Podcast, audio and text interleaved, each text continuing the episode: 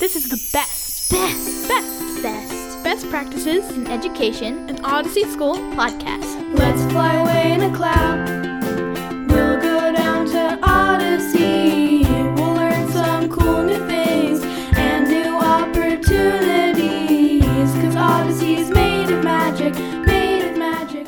This podcast aims to offer professional resources, practical tools, and inspiring conversations to teachers and parents in their quest for excellent education. And the tree's a rainbow, and you'll see a corn every now and then, because that's not weird at all. Welcome to Best Practices, an Odyssey School podcast. My name is Corey Adams, and I'll be your host. Today, we are joined by Odyssey kindergarten teacher Shirley Rotolo. Shirley has been teaching for the last 18 years and has been part of the Odyssey community for 10. Shirley has several degrees in early education and is a graduate of Western Carolina University. She's been involved in diversity programs such as Building Bridges and Cultural Competence Awareness, and has also taken the Young Hispanic Dual Language Learners Achievement class. Shirley, welcome back to the show. Hi, Corey. Thank you. So tell us, what is your best practice about today? Well, my best practice is about teaching comprehension in the kindergarten class. And I chose this topic because I wanted to make sure that my students were being supported when it comes to the comprehension skills needed to move forward to the next grade. And we're talking reading comprehension, yeah? Yes, we're talking about reading comprehension. So tell us why it's so important, especially for your students as a kindergarten teacher. Well, in doing some research, I found that students are struggling with comprehension in all the grades. And I just felt like it was important, since academics really start in kindergarten, that my students are able to know the skills needed in order to learn about comprehension, to break it down, and also to support them as they go through all the grades. It sounds like you've been doing some digging. So tell us, what kind of research have you found? Well, I found out that comprehension is crucial, and we all know that. It's crucial because it helps students develop higher levels of focus and concentration. It also supports readers in terms of sorting different topics in their own minds. I also found out through my research that cognitive scientists that have studied comprehension have found that mastering comprehension skill does not mean that students can actually apply them to what they are reading. What they're finding that's really important is that background knowledge is important in order to help kids comprehend what they're reading, or even when being read out loud to. It's important to bring background knowledge and ask questions about their experience in order to support what they're learning about reading, or just when they're reading themselves. What does that mean? Can you give me an example? For example, let's say that I'm reading a book about the first day of school and how a child might be experiencing a first day of school. So background knowledge means that I'll go back to my students and ask them, hey, I want you to think about how your first day of school went and how it felt and what you were thinking and what were you hoping to happen. And if you enjoyed the first day of school. So I'll ask them questions like that to help them connect to the story I'm about to read about another child's first day of school. That's so interesting. So we make it relevant. What I hear you doing is making the information they're learning relevant to their own lives. Exactly. So what I found out is that often as educators, we sometimes treat comprehension as a set of skills. But research has shown that understanding the texts we're reading mostly depend on background knowledge of the topic. And how does that, what does it look like in the classroom? Or maybe a better question is, what are some ways you teach comprehension skills to your students?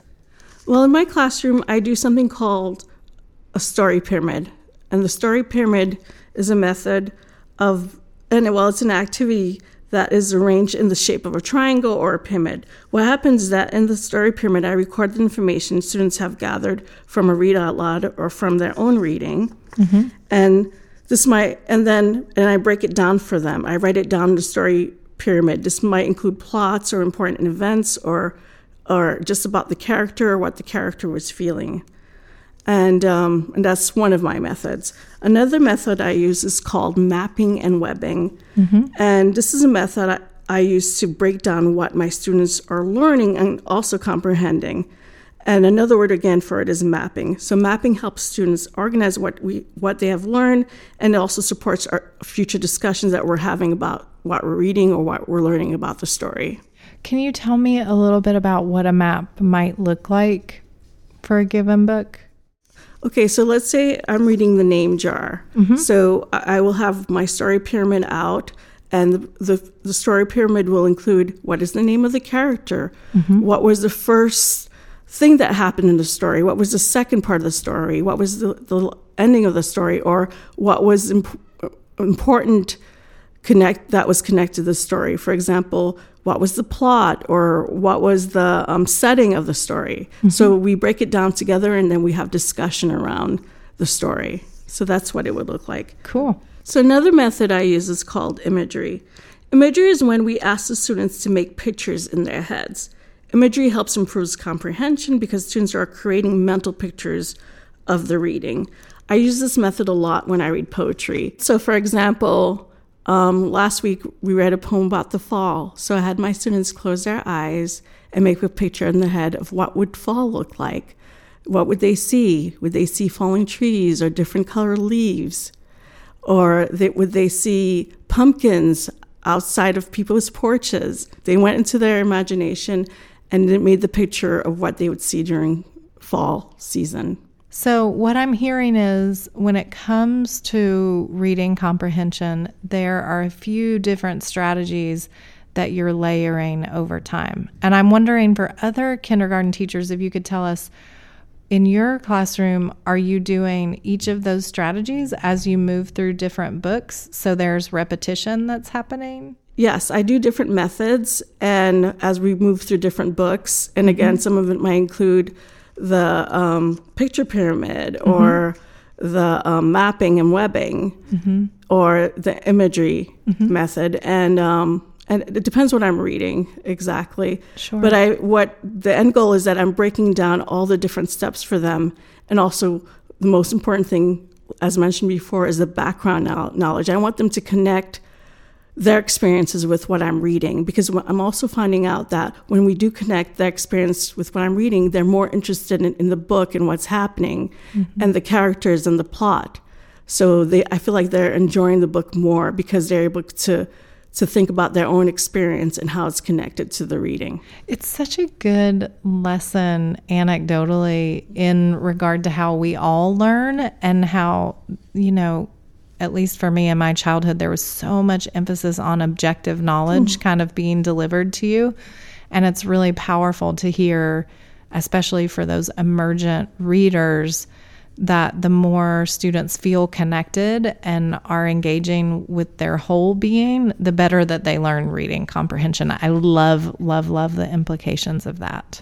Yeah, that's something that I feel like as teachers, and that goes across the grades, we can definitely spend more time just breaking all the different steps for the students. Mm-hmm. Again, background knowledge is so important. Mm-hmm. So having them connect their life experience to whatever we're reading. It might be about reading a book about the beach, or reading a book about a child going for a walk mm-hmm. in the forest with her family.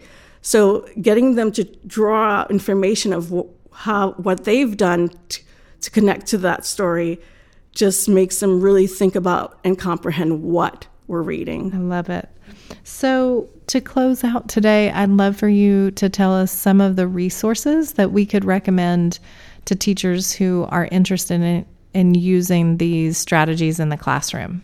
Well, two books that I found were very helpful, and where I got these different methods also, was a book called Literacy Strategies, and it's by Terry Norton. And another book that I thought was really great, that book was recommended to me, is called Comprehension Connections, and that's by Stephanie Harvey. Shirley, I have loved having you here with us. Thank you so much for joining us in the studio today. Thank you, Corey.